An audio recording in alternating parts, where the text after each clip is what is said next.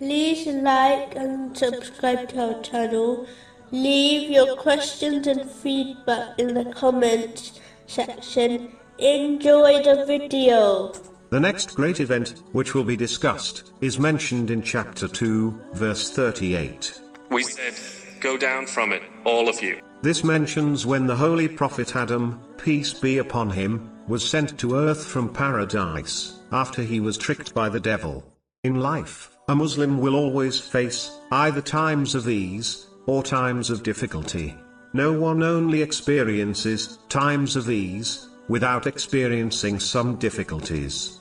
But the thing to note is that even though difficulties, by definition, are hard to deal with, they are in fact a means to obtain and demonstrate one's true greatness and servanthood to Allah, the Exalted.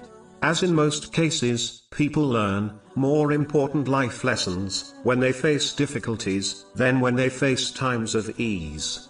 And people often change for the better after experiencing times of difficulty than times of ease. One only needs to reflect on this, to understand the truth to it.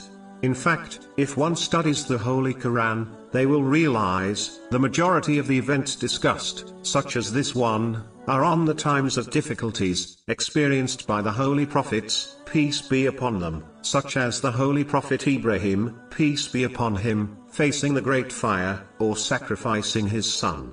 The Holy Prophet Yusuf, peace be upon him, being thrown inside a well, and ending up in prison.